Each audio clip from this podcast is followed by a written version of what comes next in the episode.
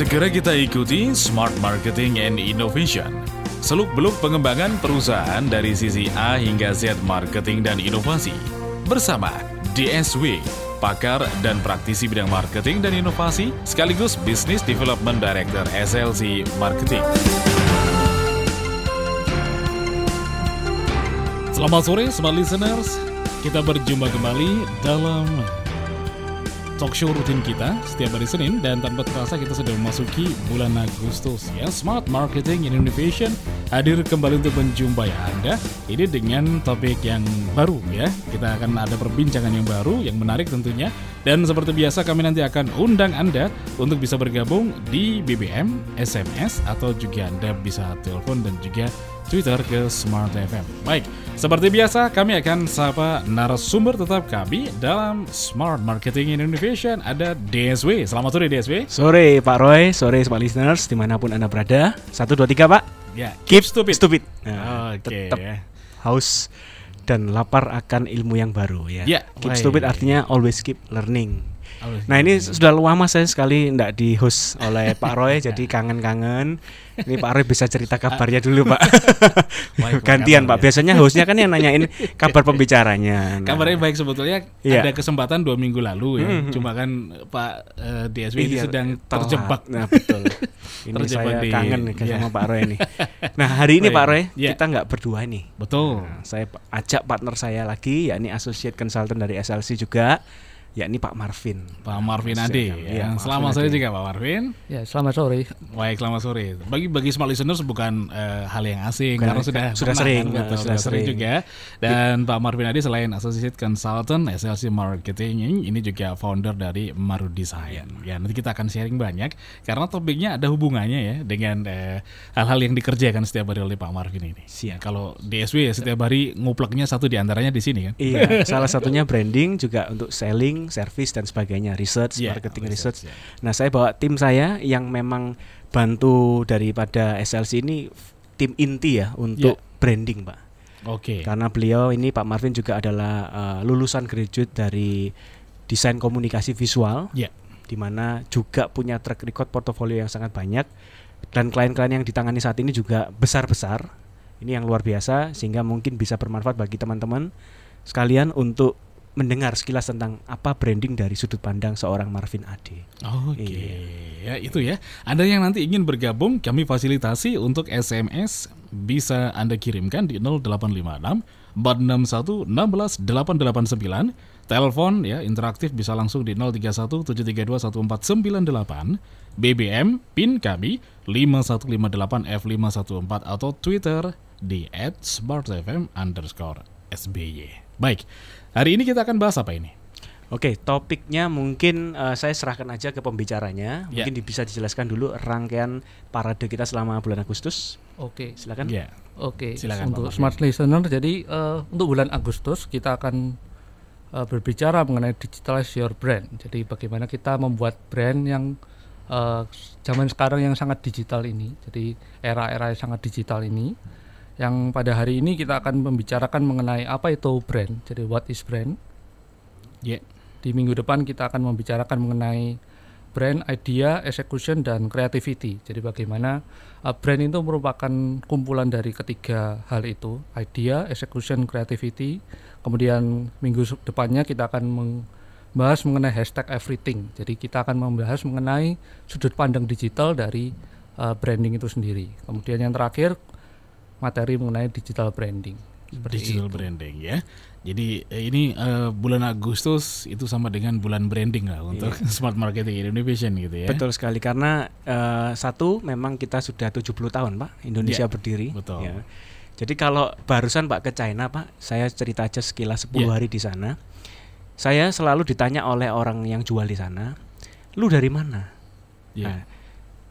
Nah, nimen jong nalilai katanya gitu Pak. Saya bilang jong inilai, ying nilai. Ini kan Indonesia Pak. Di mana Indonesia dibilang? Setelah saya bilang gini, Pali tahu, Pulau Bali. Oh tahu kalau Pulau Bali. Indonesia itu mananya Pulau Bali ya dia bilang gitu. Jadi saya cukup sakit hati Pak saat itu. Ditanya dari mana, dari Indonesia dia tidak tahu, tapi dari Pulau Bali dia tahu. Nah kelihatannya branding Indonesia ini kalah sama brandingnya Pulau Bali Pak. juga tidak satu dua orang yang saya temui mengatakan demikian. Yeah. Banyak di kota Guangzhou juga, di Shenzhen juga bingung saat saya katakan dari Indonesia. Nah, negara 250 juta orang loh, masa gak ngerti. Betul, yeah. Ini menurut saya, wah ini something wrong with our branding. Nah, tujuannya 70 tahun ini Pak, kenapa kami hadirkan topik branding supaya paling tidak ayo sama-sama, kalau negara kita aja mungkin tidak tahu mereka, apalagi produk kita yang ada di negara yang besar ini. Produk-produk kita kan perlu di branding juga. Ayo sama-sama kita menggunakan media digital sedemikian rupa bahwa kita lakukan upaya supaya mereka tahu Pak, orang-orang China itu produk-produk kita yang kita jual. Bagaimana cara memanfaatkan digital sedemikian rupa kita melakukan low cost high impact branding Pak. Yeah. Nah, itu yang mungkin sekilas jadi kenapa bulan Agustus ini pas untuk branding. Karena saya rasa kita kira bahwa branding itu sangat mutlak dilakukan oleh banyak pebisnis.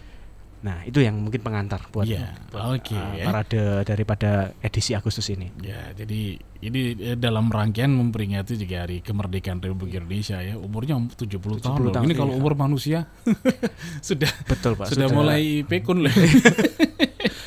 Ya ini ya cukup emosi waktu lalu Pak itu. Ya baik ya, sangat bisa. Ini curhat loh Pak ya. Betul, sangat bisa dipahami memang karena bagaimanapun juga toh di negara kita ini kan menjadi objek ya, menjadi objek dari banyak sekali negara-negara kapital di dunia, termasuk Amerika Serikat, termasuk China juga gitu. Tapi China juga belum tahu Indonesia. Yes. Iya, ini yang akan menjadi entering point yang akan kita perbincangkan pada kesempatan kali ini. Masih ada 4 menit apa yang akan di-share ini. Silakan Pak Marvin. Oke, jadi kalau kita bicara mengenai brand, mungkin smart listener berkata, oh brand itu hanya cuman gambar.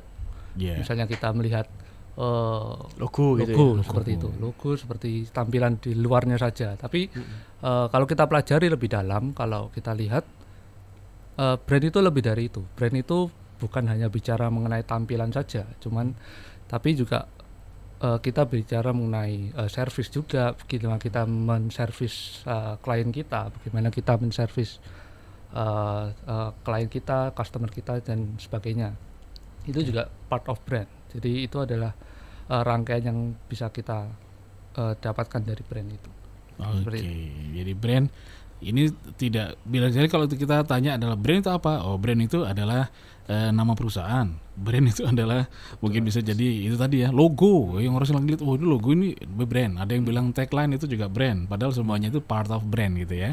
Jadi brand sebetulnya lebih luas dari apa yang tadi disebutin satu-satu secara parsial. Nah, pada kesempatan kali ini kalau memang Anda merasakan bahwa dalam bisnis Anda di saat tadi ini kan kita ngomong tataran yang lebih luar ya, di saat DSW datang ke China kemudian orang China nggak tahu Indonesia. Nah ini kalau kita kerucutkan ya, apakah sejauh ini Anda saat ketemu dengan orang atau ketemu dengan calon klien atau Anda di saat Anda harus prospek klien, Anda baru mengenalkan saya dari perusahaan ini, kemudian orang itu mengernyitkan dahi dan butuh waktu lama untuk tanya, ini perusahaan apa ya? Betul. Berarti brand. Dimana alamatnya? Itu dia Pak. Jadi kalau kita sampai digituin berarti branding kita tidak terlalu kuat ya kan? Betul. Sehingga biasanya step berikutnya jangan dipaksain untuk closing lah kalau gini. Iya, betul. Bisa jadi kita diusir keluar Pak kan? Baik, ada kesempatan kalau misalnya itu yang terjadi ya, ada kesempatan Anda untuk bisa tahu lebih banyak bagaimana untuk mengatasi permasalahan itu. Anda bisa telepon ke Smart FM sekarang juga di 031-732-1498, SMS 0856-461-16889, BBM Smart FM, PIN kami 5158 F514 atau Twitter @smartfm_SBY. Kita akan break terlebih dulu. Kita akan lanjutkan Smart Marketing and Innovation setelah jeda komersial berikut ini.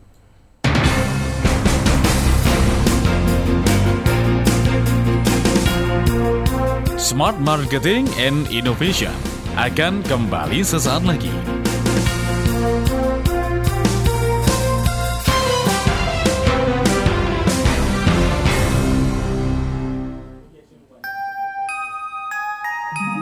Dalam hal-hal tertentu patuh mutlak. Salat, ke gereja, jangan menyeberang tanpa melihat dulu, patuh. Smart Parenting, membangun generasi cerdas. Tapi kalau seluruhnya anak kita minta patuh kepada orang tua, kapan fungsi berpikirnya berkembang? Dari mana dia bisa memilih? Kapan kita ajarkan dia mampu mengambil keputusan untuk dan atas nama dirinya? Eli Risman, psikolog anak, Direktur Yayasan Kita dan Buah Hati, menekankan betapa pentingnya pengasuhan orang tua dalam membentuk akhlak anak. Mari kita bangun generasi cerdas. Smart Parenting, setiap Rabu jam 11 siang di Smart FM. Saya Eli Risman untuk Smart FM. Biasanya kita menutup sebuah kesuksesan dengan feeling good. Smart NLP, inspirasi meraih sukses berbasis NLP. Kadang-kadang soalnya kalau kita begitu mencapai sesuatu, tidak ada feeling good di belakangnya. Jadi otak kita akan bertanya, kalau begitu kamu tadi ngapain mencapai itu kalau nggak ada feeling goodnya? Smart NLP, bagaimana memotivasi diri untuk selalu meraih skor tinggi dalam karir atau pergaulan Anda. Ya, jadi kita tutup itu dengan feeling good, memberikan kita motivasi. Besok saya mau ngapain lagi? Besok saya mau ngapain lagi? Smart NLP bersama Hindranata Nikolai, Licensed Master Trainer of NLP pertama di Asia Tenggara dan Indonesia. Saya Hindranata Nikolai. Smart NLP setiap Kamis jam 8 malam. Banyak orang bicara kreativitas, tapi kreativitas bukan hanya soal bicara. Dan kreativitas tak hanya menjadi berbeda, tapi kreativitas butuh tindakan nyata lewat pemikiran yang cerdas.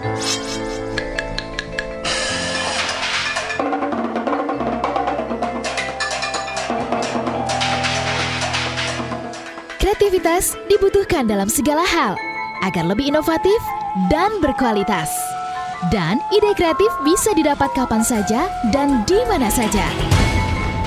Temukan dan tajamkan kreativitas Anda bersama kami dalam Smart Kreatif.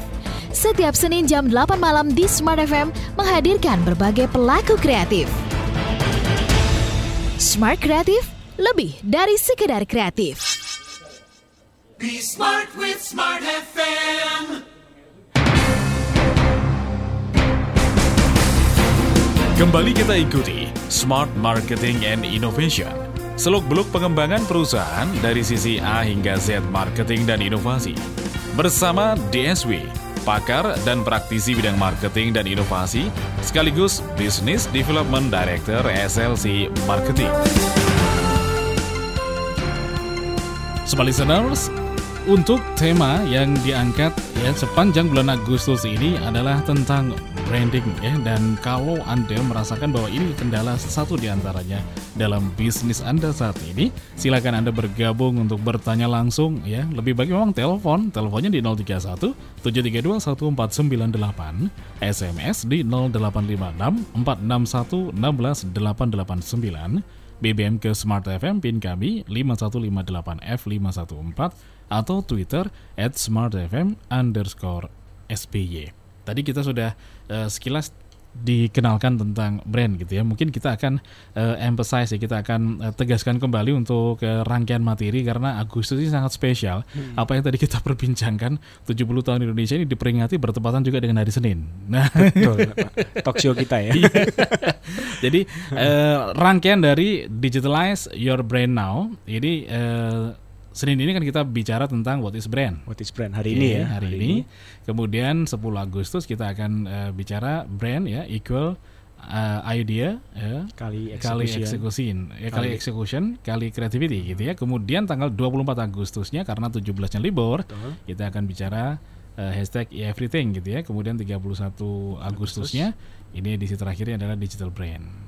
Ini yang akan dibahas secara detail. Nah, sekarang kita akan membahas tentang apa itu brand ya, di saat Anda sekarang ini juga kendalanya ada di sini dalam bisnis Anda, atau selama ini Anda sudah menjalankan hal-hal yang terkait dengan branding tapi belum optimal juga. Ini saat yang tepat juga Anda bisa sharing pada kesempatan kali ini. Silakan. Kali ini kita akan berbincang apa ini, Pak Marvin?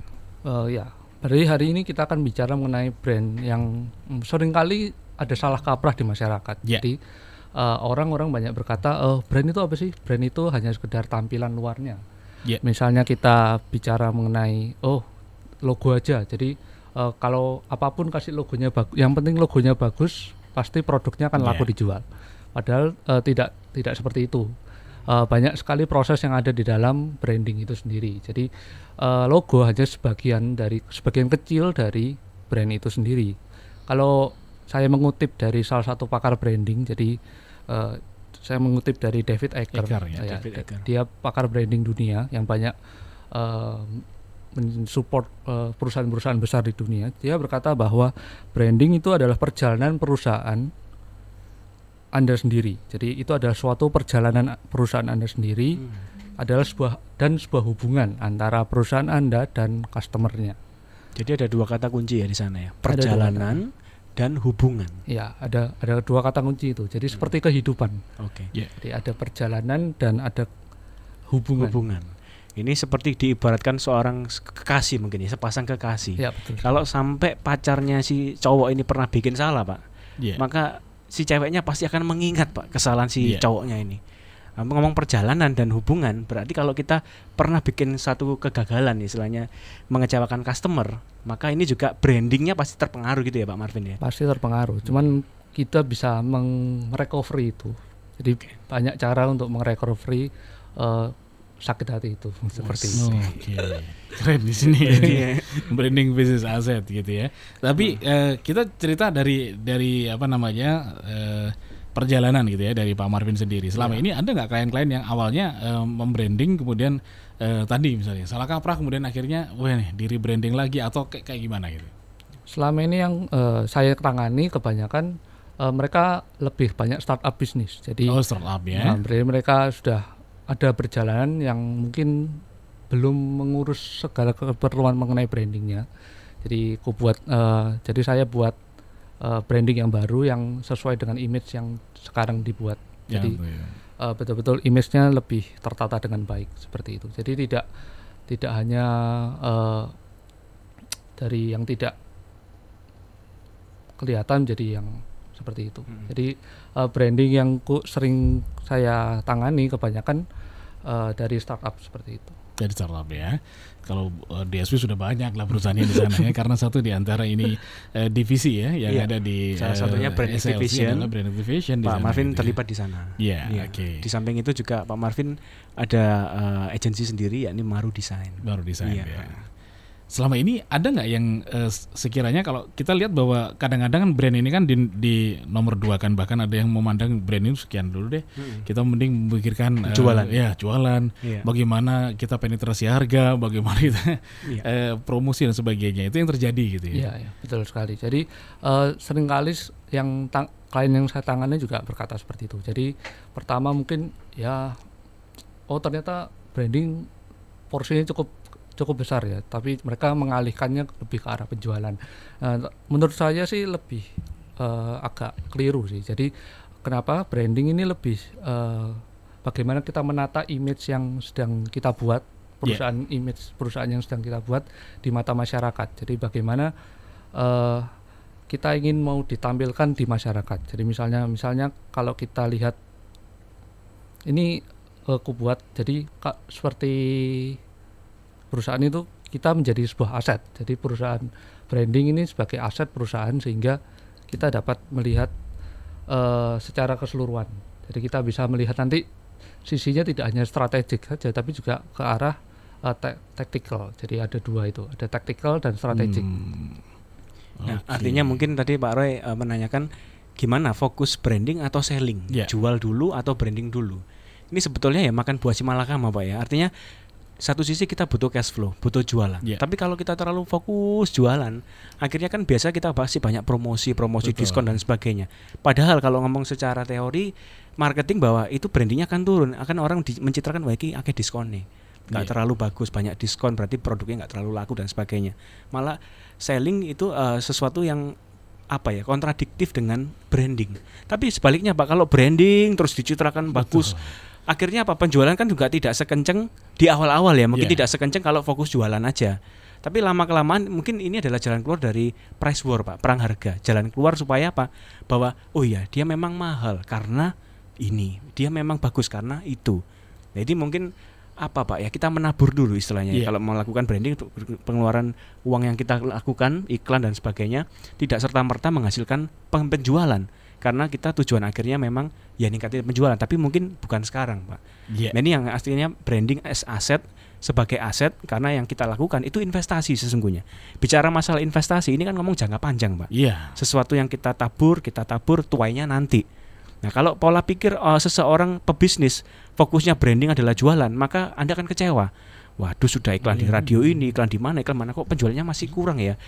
Memang 1-2 bulan pertama Pak, ini kan ngomong branding untuk perjalanan kan, sesuatu yang jangka panjang dan tidak bisa langsung instan.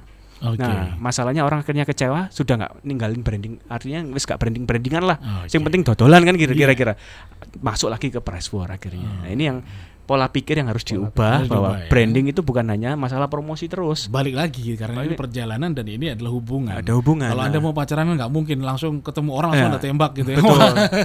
Nah, mungkin kalau ngomong kisah kasih gini ya. Misal cowoknya, Pak, kamu tahu nggak? Aku ini pria bertanggung jawab loh. Nah, ini kan ngomong selling, Pak, jualan.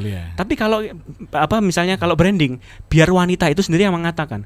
Saya tahu kamu pria yang sangat bertanggung jawab. Wah, sampai kalau wanitanya ngomong gitu, berarti kita berhasil membranding diri. Kira-kira kan seperti itu, Pak. Nah, sama dengan perusahaan, kita nggak bisa langsung ngomong saya produk terbaik nomor 1. Ini kan jualan, Pak. Nah, ini ngomong gampang, lakuin susah. Bagaimana ini? Kita simak terus. Kira-kira topik kita ini tentang branding. Bagaimana membuat pola pikir branding sebagai aset. Nah, coba saya kasih Pak Marvin untuk ini.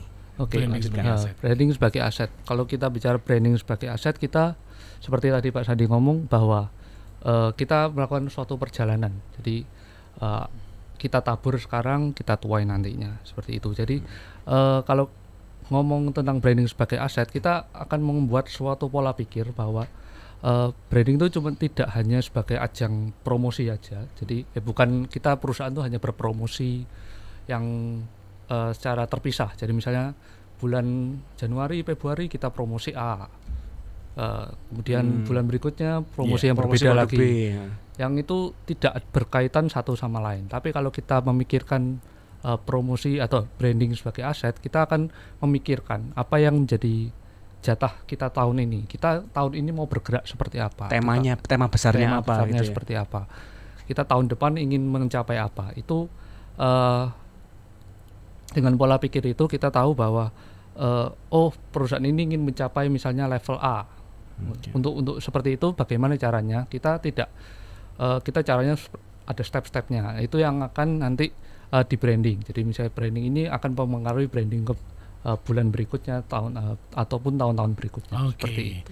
Jadi ini bagian dari strategi gitu ya. Bagian dari strategi. Kalau tapi dibandingkan tadi kan tersebutlah taktikal sama strategik gitu ya. Taktikal dan strategik. Ini apa sih secara umum ya bedanya kalau misalnya branding sebagai taktikal dan branding sebagai strategik? Beda secara umum, branding secara taktikal itu kita bicara secara jangkauannya jangka pendek. Jadi misalnya kita ngomong besok mau promosi apa, produk A. Produk A ini ya sudah dipromosi misalnya dengan diskon, dengan potongan harga, beli buy one get one seperti itu. Hard selling, taktikal ya. Lebih hard selling. Kemudian kalau kita bicara mengenai strategik yang bagaimana kita berpromosi, kita akan memikirkan secara jangka panjang. Kita ingin misalnya membundling, misalnya produk A kita dengan produk B-nya kita. Kita akan bundling untuk memberikan value lebih pada customer kita, seperti itu. Jadi tidak sekedar banting harga, tapi ada bumbu-bumbu di dalamnya, seperti itu. Ini bedanya taktikal sama strategik ya. Kalau strategik itu ya tadi lah mungkin ilmu nabur ya. Namanya bisa jadi lama. Sering kan kita lihat kadang-kadang kan dengan Anda belanja sekian, kalau sudah sebagian Anda akan dapat poin loh. Dapat. Seringnya kita belanja akhirnya poinnya kan dapat juga. Setelah poinnya ada banyak, Anda bisa tukarin nih dengan ini sebagainya. Itu kan satu dia jadi membuat untuk customer loyal gitu ya. Seperti mileage-nya Garuda, seperti poin-poinnya Bank HSBC ini kan kartu kredit macam-macam. Ini sesuatu yang jangka panjang kan Pak Are. Enggak misal kumpulin poin nanti tahun depan wes ganti, enggak usah poin-poinan. Nah, kita yang kumpulin poin kan kecewa Pak, lu sudah kumpulin poin banyak gitu kan. Nah, ngomong yang strategik ini kan untuk katakan 5 tahun, 10 tahun ke depan kita coba lakukan dengan konsisten. Baik, tapi sifatnya yang taktikal, wah ini harus genjot nih penjualan yang ini. Nah itu bukan ke brandingnya tapi ke promosi ya. Promosi ke arah marketing. Marketingnya bukan brandingnya, ke sellingnya. Selling point. Ya mungkin kita diskusi ini Pak Marvin kan brandingnya ya, as aset ya. As aset. Oke, kita sudah bahas ya tadi apa branding sebagai aset. Kalau Anda tadi mungkin sudah dipaparkan contoh-contoh dan sebagainya. Kita nanti masih akan coba lagi untuk gali dengan contoh-contoh yang ada. Sementara kalau Anda ingin bergabung, menanyakan apa yang Anda alami sekarang terkait dengan branding, Anda bisa telepon di 031 732 1498, SMS di 0856 461 16 889, BBM Smart FM PIN kami 5158F514 atau Twitter @smartfm_SBY sebagai offering. Ya, ini special offering bagi Anda yang memiliki kontribusi pertanyaan menarik. Ada satu buku, bukunya warna oranye yang saya pegang, yeah. Dan salamnya sering disapa di awal perjumpaan kita oleh DSW. Yeah. Dan kebetulan ini penulisnya ada di sini Pak juga, Marvin gitu juga. Ya. Pak Marvin di sini ada juga, ya selain DSW juga. Stupid Marketing ya, Only Stupid Marketer Keep Learning ya. Bukunya sih sudah saya pegang. Jadi Anda yang memiliki pertanyaan atau kontribusi pertanyaan cukup menarik, ini akan menjadi hak Anda nanti ya. Silakan Anda kirimkan materi pertanyaan, telepon, SMS, BBM atau kirim melalui Twitter. Kita akan break terlebih dulu. Kita akan lanjutkan Smart Marketing and Innovation setelah kumandang azan maghrib untuk wilayah Surabaya dan sekitarnya, juga beberapa komersial break berikut ini.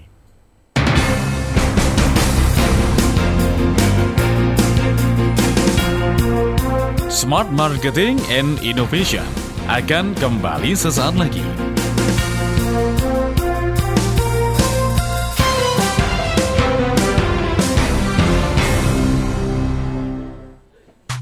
Halo para airliners di Surabaya dan sekitarnya.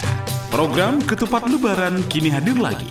Selain mendapatkan diskon langsung 5% dan 10% untuk setiap pembelian tiket Sriwijaya Air atau Nam Air, Anda juga berhak mengikuti program Ketupat Lebaran ini, yaitu untuk pembelian dengan nominal tertentu, Anda berhak mendapatkan lucky draw untuk mendapatkan hadiah langsung, merchandise, uang tunai, dan tiket pesawat Sriwijaya Air dan Nam Air.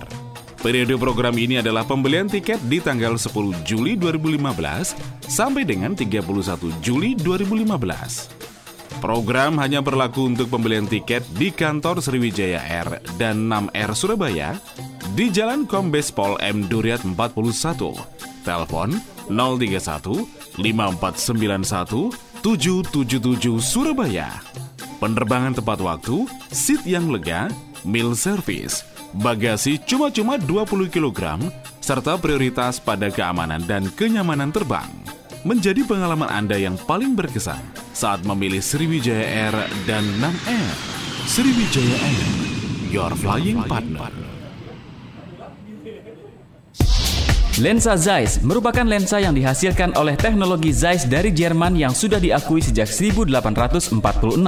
Lensa Zeiss dibuat di Optik Tunggal Laboratori secara customized dengan software canggih, dengan memfokuskan zona baca dan zona intermediate yang tidak dimiliki oleh lensa lain.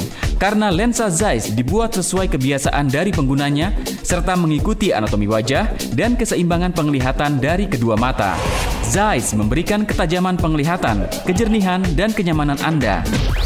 Carl Zeiss menjamin presisi dan akurasi serta memberikan penglihatan alami yang jernih dengan kontras tinggi dan menjamin kenyamanan pemakainya. Lensa Zeiss tersedia untuk usia dini hingga lanjut. Dapatkan lensa Zeiss yang saat ini hanya tersedia di Optik Tunggal di seluruh Indonesia dan Zeiss Vision Center yang dioperasikan oleh Optik Tunggal di Plaza Indonesia dengan unlimited warranty selama 1 tahun. Optik Tunggal, best choice, service and quality. Sesaat lagi, waktu azan maghrib untuk Surabaya dan sekitarnya.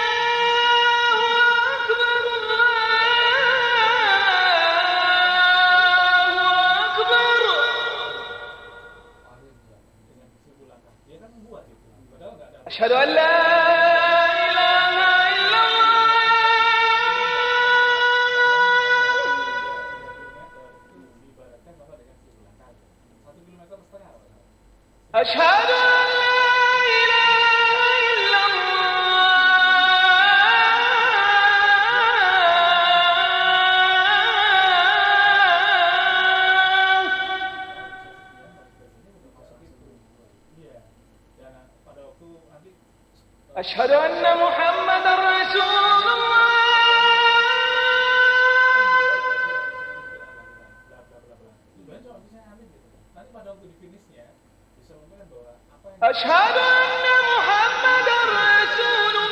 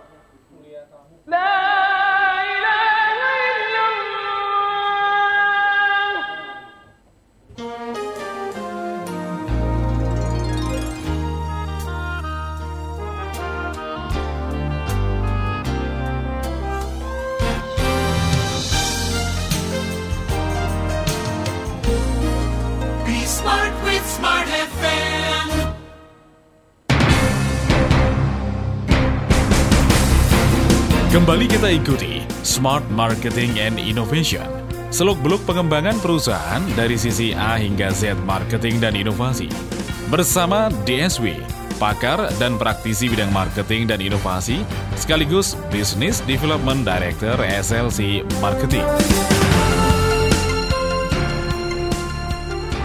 Baik, Smart Listeners, kita lanjutkan kembali perbincangan kita di Smart Marketing and Innovation.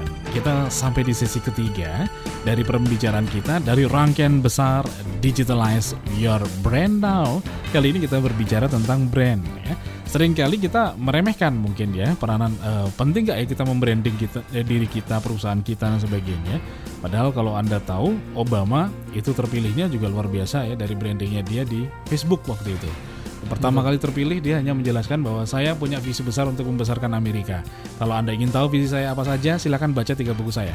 Cuma gitu aja di Facebook gitu ya. Tapi itu banyak disukai, di like oleh mahasiswa-mahasiswa di Amerika Serikat dan akhirnya dia dikenal di sana. Kita akan tampung ada menelpon. Ya? Wow. Halo, selamat sore. Selamat sore. Dengan Bapak? Dengan Mas Tulus Gabriel. Mas Tulus Gabriel. Ya, sore. Baik. Mas Tulus. Silakan Mas Tulus dengan DSW dan ada Pak Marvin Adi di sini. Iya, terima kasih. Selamat sore Pak DSW dan Pak Marvin. Selamat sore. Ini gini Pak, saya kan seorang mahasiswa. Iya. Jadi kebetulan saya aktif di organisasi dan sebentar lagi kan kita akan menghadapi ospek nih Pak. Oh, ospek ya Pak. Ya. Boleh Pak ya, masih ospek masih bisa ya. Ada yang meninggal soalnya. Oke, terus Mas Tulus. Ada yang ingin saya tanyakan. Organisasi ini saya kan ingin konsisten dan komitmen untuk menatap MEA Pak. Iya. Ya, jadi bagaimana cara branding strategik secara taktikal ataupun strategik ya Pak ya, biar mahasiswa baru nanti lebih mengenal bahwasannya organisasi saya ini tetap gitu loh, bahwasannya kami yang selalu konsisten dan komitmen menatap MEA. Organisasi yang dimaksud adalah kampus Bapak ya? Ya, kampus Mas Tulus ya? Iya, Badan Eksekutif Mahasiswa. Oh, BEM-nya, khususnya BEM-nya. Oke. Ya, jadi itu Pak. Ya, baik. Terima kasih Mas Tulus. Ya, ada lagi mungkin Mas Tulus? Sudah. Ya. Baik, kami jawab lewat ini, Pak. Terima kasih ya, Mas. Terima kasih. Ya. Ini luar biasa sekali loh ya, sampai memikirkan sejauh itu. Ya, ini luar biasa sekali. Memang branding bukan hanya untuk usaha atau usahanya ya. Karena bisnis kompleks juga. Personal, mulai dari personal branding sampai organisasional, country branding juga. Iya, country branding juga ada. Ya, itulah kenapa akhirnya Jakarta yang segitu macet aja dia bilang enjoy Jakarta. Bahkan terakhir Ahok bilang bawa teman-teman Anda sebanyak-banyaknya balik ke Jakarta waktu mudik, Pak. Yeah. Melepas mudik. Ini gendeng Ahok. Wis macet disuruh bawa teman-teman ini. Baik, ini langsung dijawab karena ada pertanyaan juga dari Twitter ini ya. Okay. Langsung dijawab. Ini jawab dulu atau langsung jawab? Silakan, Pak Marvin. Untuk Mas Tulus ya. Jadi untuk organisasi BEM. Jadi kalau bicara mengenai organisasi, kita bicara mengenai massa yang banyak. Jadi banyak sumber daya manusia yang bisa dimanfaatkan di sana. Jadi kita bisa bekerja sama dengan banyak jurusan. Bagian BEM kan banyak jurusan. Pasti setiap jurusan masih memiliki banyak kualifikasi masing-masing. Dan yang banyak agenda. Jadi menurut saya sih lebih banyak membuat event yang bisa menyatukan keseluruhan dari mahasiswa itu. Salah satu contohnya mungkin bisa kalau membuat suatu event. Jadi kita membuat suatu event itu yang betul-betul bisa direncanakan secara jangka panjang. Jadi misalnya itu dan bisa maksimal. Jadi dengan itu kita bisa mengajak banyak orang untuk berpartisipasi dalam event tersebut. Mungkin bisa merekrut dari desain grafis untuk tampilan luarnya, kemudian untuk manajemennya bisa memakai mahasiswa dari ilmu manajemen seperti itu. Jadi banyak hal. Jadi menurut saya sih untuk brandingnya, untuk secara strategik bagaimana kita meng-create suatu tampilan utama. Jadi kita harus tahu BEM itu organisasi seperti apa. Jadi mungkin lebih ke arah visinya BEM itu seperti apa. Visi BEM-nya Pas Tulus ini ingin membuat seperti apa. Oh, mungkin lebih ingin membuat organisasi yang tahun ini mengadakan suatu event yang akbar misalnya. Itu menyambut MEA tadi. Menyambut MEA mungkin lebih kayak misalnya pertukaran banyak kondisi bergabung dengan masyarakat, mungkin kerja bakti seperti itu. Workshop menggandeng perusahaan besar untuk workshop gitu ya. Untuk persiapan apa yang terkait dengan skill MEA yang dibutuhkan di MEA gitu ya. Jadi misalnya, artinya mungkin BEM tidak bisa bekerja sendirian, Pak Roy. Yeah. Harus ada beberapa dukungan hima-hima yang setiap jurusannya membantu. Dan pula mungkin yang dimaksud Pak Marvin direncanakan jauh-jauh hari. Yeah. Jadi bukan eventnya sekali jadi gitu kira-kira. Yeah. Berlanjut mungkin seri 1, seri 2-nya apa, nanti seri 3-nya apa. Yeah. Itu membuat sustainable juga. Nah, kira-kira juga seperti itu ya. Dan kampusnya ada di mana? Kalau misalnya dekat dengan perusahaan-perusahaan besar, perusahaan besar itu kan bisa ada dana DCSR ya.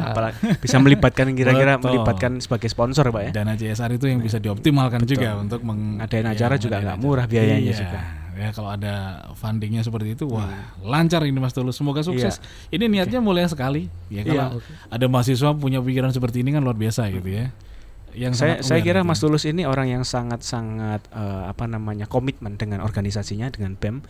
Karena kalau nggak komit, Pak, tidak akan muncul kreativitas dan nggak mungkin telepon dan tanya. Kira-kira seperti itu. Nah, itu yang pasti inisiatif lah. Betul. Gitu, Mas Tulus yang pasti searching aja untuk branding, khususnya organization branding. Searching di googling. Jadi kira-kira karena beda antara corporate branding, country branding, city branding, organization branding, ini punya hal yang mungkin spesifik.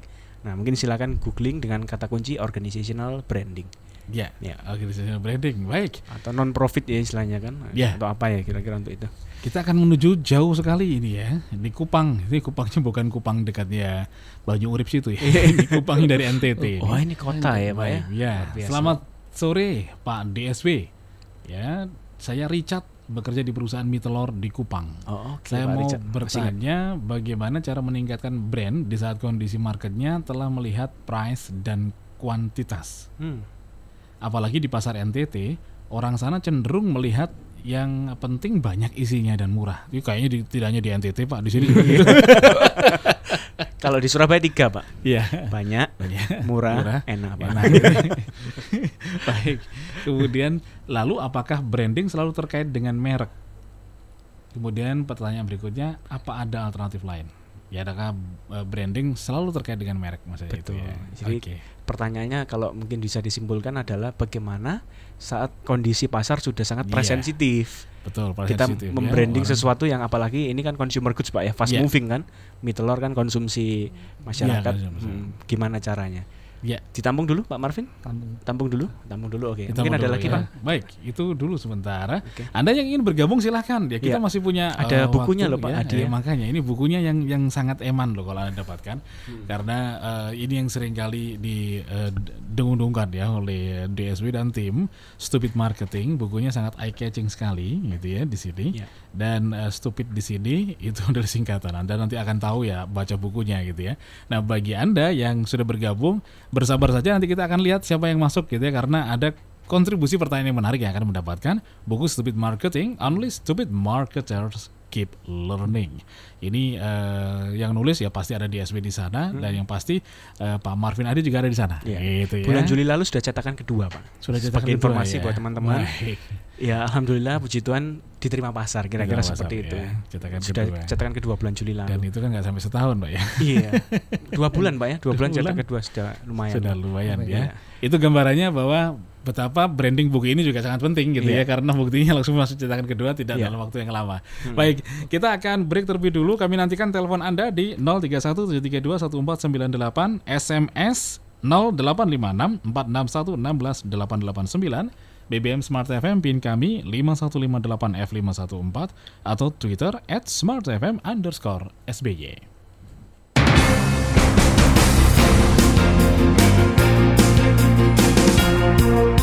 Smart Marketing and Innovation akan kembali sesaat lagi.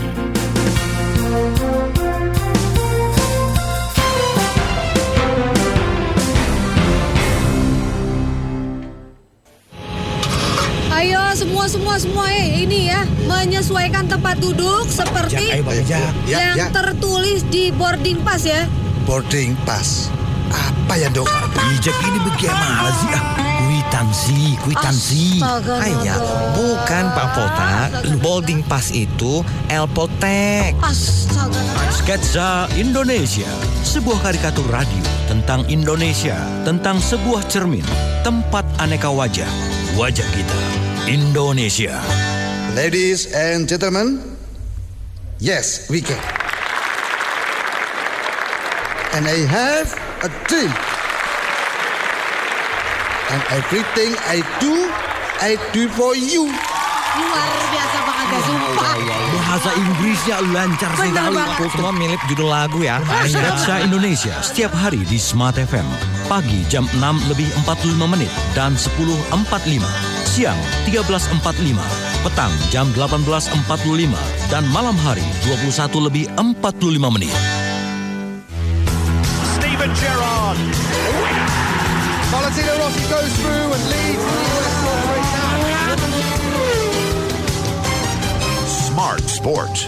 Happy weekend. Inilah Smart Sport bersama saya Alina Mahathir. Smart Sport, informasi ragam dunia olahraga dari Liga Sepak Bola, MotoGP, Formula 1, tenis, badminton, hingga info-info menarik seputar olahraga. Kami rangkum dalam Smart Sport. Smart Sport setiap Sabtu jam 8 pagi. Hanya di Smart FM. Be smart with Smart FM.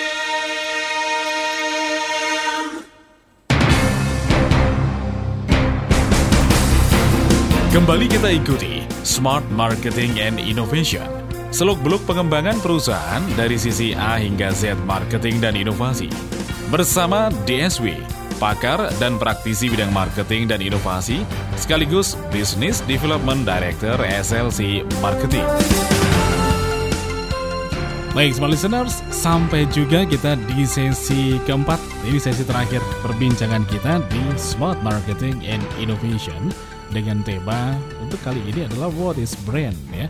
Luar biasa sekali, bahkan tadi dari Mas Tulus ini yang sibuk juga ya dengan mahasiswa baru ya, dengan BEM-nya luar biasa juga. Ini ada semangat yang wah, ini paling enggak kita masih bisa optimis melihat generasi muda seperti ini gitu ya. Ini sebetulnya juga momen di mana kita bisa membranding bahwa yang namanya BEM Hima itu tidak suka memplonco anak-anak juniornya kan. Betul. Gitu. Wah, ini kampusnya kok baik ya. Sambil membranding diri, MEA-nya mulai masuk, masyarakat ekonomi ASEAN. Okay. Kan tinggal pembeda Pak ya. Pembeda artinya kan kalau ngomong Obama memang kan dia sosial medianya kuat Pak, gencar. Tapi Amerika mengidamkan sosok yang berbeda. Ini kan presiden kulit hitam pertama kira-kira. Ini bakal Hillary Clinton akan menang Pak. Presiden wanita pertama. Nah, orang-orang sukanya yang beda. Jokowi menang mungkin juga karena sosial media, di samping pula adalah yang merakyat. Istilahnya yang orang belusuan. yang belusuan, sesuatu yang beda itu yang mungkin disukai masyarakat. Nah, oleh karena itu Mas Tulus bisa menjadi organisasi yang beda itu gimana sih kira-kira supaya meanya bisa masuk dengan mudah kira-kira. Ini usulan kami. Okay. Nah, mungkin bisa kembali ke Pak Marvin nih. Ya, silakan Pak Marvin. Untuk menjawab mungkin tadi pertanyaan tadi. Untuk Pak Richard tadi ya. Jadi untuk Pak Richard yang tadi Mitelor. Mungkin sama sih. Jadi lebih banyak bagaimana membuat Mitelor yang mungkin ada hal yang membedakan antara pasar. Kadang-kadang diutek dari nama aja. Kita mungkin lihat nasi goreng di Surabaya loh ya. Pakai nasi goreng yang bisa sebutin gitu Pak ya. Disensor. Itu karena apa ya? Di saat orang Surabaya itu kalau kepedesan dia akan mengucapkan kata itu gitu loh ya. Termasuk saya Pak. Itu kan satu pembeda padahal ya nasi goreng pedes bukan dia aja. Ada banyak gitu ya. Jadi betul. Jadi pembeda itu yang menjadi hal utama yang membuat kita bisa keluar dari perang harga. Jadi kalau tadi kan Mas Richard tadi yang berbicara mengenai harga, jadi perlu harga dan kualitasnya banyak. Tapi kalau menghindari itu adalah membangun suatu brand. Jadi pembeda itu bisa melalui packagingnya, bisa melalui nama, bisa melalui rasa atau mungkin ciri khas tertentu dari Mitelor punya Pak Richard itu. Dan mungkin tidak meninggalkan produk-produk lama Pak, karena produk lama kan sudah beredar. Biarin dia hidup di komunitasnya produk-produk yang sejenis, tapi kita coba perusahaan kita melakukan branding dengan meluncurkan produk baru yang beda, sedikit beda. Nah, kira-kira itu yang mungkin usulan kami. Sedemikian rupa bahwa ternyata perusahaan Pak Richard ini berbeda dengan perusahaan lain yang nggak punya ininya yang baru. Ini kan coba kita pelan-pelan membranding diri bukan daripada produk yang lama, karena ya sudah terjadi Pak perang harga. Kita coba dengan produk yang baru. Ini kira-kira mungkin usulan. Itu Pak Richard ya, tanpa meninggalkan produk yang lama. Jadi meng-create itu ya, karena memang ada satu rumusan yang menarik ya. Kalau misalnya pengen jadi yang disukai itu kan satu diantaranya jadi yang pertama gitu. Loh, ini sudah banyak ya Pak yang buat Mitelor. Kita kan bukan yang pertama. Jadi yang terbesar. Terbesar, yang terbaik. Kemudian yang terbaik. Kemudian waduh, tiga-tiganya sudah nggak mungkin Pak karena sudah ada semua. Oke lah, jadi yang terunik. Teraneh, berbeda. Terbeda tadi. Itu mungkin ya. Jadi oke, ini untuk Pak Richard luar biasa sekali pertanyaannya. Nanti ditunggu Pak ya. Siapa yang akan ini? Kita masih buka kesempatannya meskipun last minute. Anda ingin telepon ya, khususnya ditelepon deh kalau Anda juga ingin berebut untuk mendapatkan buku Stupid Marketing. Silakan telepon di 031 732 1498. Ada yang ingin ditambahkan? Mungkin buat branding ya Pak Marvin. Bisa jelaskan apa brand, konsep-konsep brand yang terkait dengan branding mungkin ya. Mengenai untuk bagaimana kita membangun suatu brand. Jadi kita bisa membangun suatu brand. Jadi kalau kita tadi strategik, kita akan membangun suatu brand. Jadi langkah-langkah apa seperti apa. Jadi kalau kita membangun suatu brand, kita akan membangun suatu kegiatan atau hal-hal yang dapat meningkatkan brand value kita. Jadi brand value adalah nilai dari suatu brand. Jadi kalau kita bicara mengenai nilai, itu berarti kita bicara mengenai intisari dari bisa produk, bisa perusahaan kita. Jadi apa yang menjadi pembeda itu tadi, apa yang menjadi pembeda antara misalnya Mitelor dengan Mitelor satu dengan yang lain seperti itu. Itu kita akan bisa membangun itu dengan berbagai cara. Bisa mungkin promosi, kampanye, atau iklan, produknya berbeda seperti itu. Jadi itu cara-cara untuk membangun brand building untuk mengembangkan brand value kita. Ada tiga dimensi sebetulnya. Apa waktunya masih? Silakan. Untuk tiga dimensi itu ada brand awareness. Jadi brand awareness ini bagaimana kita berusaha mengingat. Jadi contohnya mungkin kalau paling simple adalah Aqua. Kita sehari-hari minum Aqua. Padahal Aqua adalah suatu merek dagang. Harusnya kan kita sehari-hari minum air mineral. Bukan minum Aqua. Itu pompang itu sanyo ya. Seperti itu. Jadi brand awareness ini harus bisa mengingat seperti di luar kepala seperti itu. Jadi kita bisa melihat pasar kita, oh ini brand awareness kita, produk kita bisa lebih baik lagi. Kemudian brand association ini mengkelompokkan barang sesuai kategori, seperti tadi Aqua, air mineral bisa berubah menjadi Aqua. Wow. Seperti itu. Jadi ada 3 dimensi. Kemudian yang ketiga adalah brand loyalty. Yeah. Brand loyalty ini bagaimana brand ini dapat membuat loyalty pada customer kita. Jadi kalau semakin brand kita semakin kuat, maka loyalty yang didapatkan akan semakin kuat dan semakin banyak, seperti itu. Oke, ya. Saya ada satu pertanyaan ya. Yeah. Ini dari Pak Gris Ivan. Ya. Bagi perusahaan kecil seperti UMKM, branding manakah yang lebih penting? Perusahaannya atau produknya? Oke. Oke, Pak Marvin. Corporate-nya atau produknya? Bagi perusahaan kecil seperti UMKM. Oke. Itu branding manakah yang lebih penting ya, perusahaan atau produknya? Untuk UMKM menurut saya lebih baik ke arah produknya. Jadi karena kenapa? Karena fungsi utama dari UMKM lebih banyak memproduksi suatu produk. Jadi senjata utama mereka lebih ke arah produknya. Jadi menurut saya lebih baik branding lebih banyak difokuskan ke produknya. Oke. Mungkin tambahan dari saya kepada Pak Chris Ivan ya. Yeah. Kalau mungkin daripada yang Bapak jual sebagai UKM, salah satu UKM, kalau Anda menjual produk yang Anda create sendiri, sebaiknya tadi benar Pak Marvin, saran kami adalah membranding produknya. Tapi kalau UKM tersebut menjual kembali, produk-produk yang mungkin reseller Pak ya mungkin ya, sebaiknya fokus branding pada perusahaannya. Karena kita berarti mempromosikan. Betul, menjual produk yang sama kan Pak. Apa beda loh? Ini barangnya sama persis, kamu jual kalau lebih mahal. Nah ini kan kira-kira nanti akhirnya di-compare seperti itu. Yeah. Artinya kalau bagi Anda trader atau pedagang yang kira-kira keulaan kemudian jual kembali ya reseller, maka fokus pada perusahaan Anda brandingnya. Tapi kalau Anda buat produk itu sendiri, handmade, atau Anda punya mesin sendiri, atau memang Anda tidak kulaan ya kasarannya seperti itu, maka sebaiknya produk branding yang diutamakan, branding produk Anda. Oke. Ya, itu saran ini ya. Tapi paling tidak salut dengan perusahaan UMKM kok ya. Di saat krisis moneter sebetulnya mereka yang paling tahan banting ini Pak. Karena operasional cost-nya paling kecil. Iya. Jadi dia yang juga sebetulnya di saat semua perusahaan-perusahaan besar pada tiarap gitu banyak dia PHK. PHK. Dia tetap sustain gitu ya karena itu. Pak Kris Ivan, terima kasih juga sudah bergabung. Nah, ini siapa? Dari 3 yang bergabung ini siapa? Ya, saya serahkan dari diskusinya DSW dan Pak Marvin deh. Ini ada tadi Pak Richard, Pak Chris Ivan, Mas Tulus. Yeah. Betul ya, ada 3 ya? 3. Pilih yang mana silakan. Iya, karena hadiahnya cuma 1. Harus pilih soalnya. Terserah. Jadi mungkin kita pilih ya, kita langsung pilih aja. Bukan berarti memilih ini artinya karena yang lain enggak. Wah ini yang paling semuanya bagus ya, kita ini kebingungan karena dia cuma 1 gitu. Oke. Andai kan bisa dibagi 3 Pak ya ini. Potong jadi 3. Atau lain kali kami harus bawa 3 nih Pak. Gitu ya? 1 kurang nih. Yes. Siapa ini? Langsung kita putuskan. Ya silakan pembicaranya. Mas Tulus ya. Baik. Mas Tulus, selamat ya untuk Anda untuk mendapatkan ini. Ini mungkin akan menjadi motivasi bagi rekan-rekan di BEM nanti. Dan kalau sekarang ini sedang melakukan, sekarang namanya bukan ospek, setahu saya itu LOS Pak ya. Iya, LOS. Kalau MOS ini LOS ya. Yeah, apa singkatannya Pak? Yang pasti orientasi siswa ya.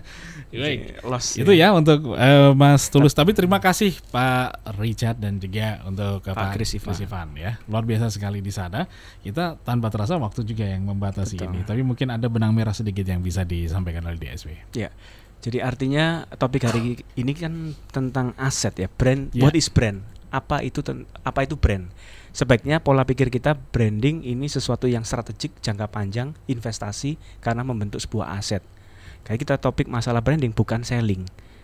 Artinya bagaimana kita membuat customer kita yang akhirnya mengatakan dari mulutnya mereka bahwa perusahaan Anda bagus, produk Anda bagus. Jangan kita fokus pada produk saya ini paling bagus, perusahaan saya paling bagus. Biar mereka yang mengatakan dari mulut mereka sendiri. Itu tujuan utama branding. Oke. Ya. Dan 3 tahapan tadi ya, brand awareness, brand association dan juga brand loyalty. Artinya jadi orang pertama memang harus aware supaya kan ingat Pak kita siapa ini perusahaan apa itu kan.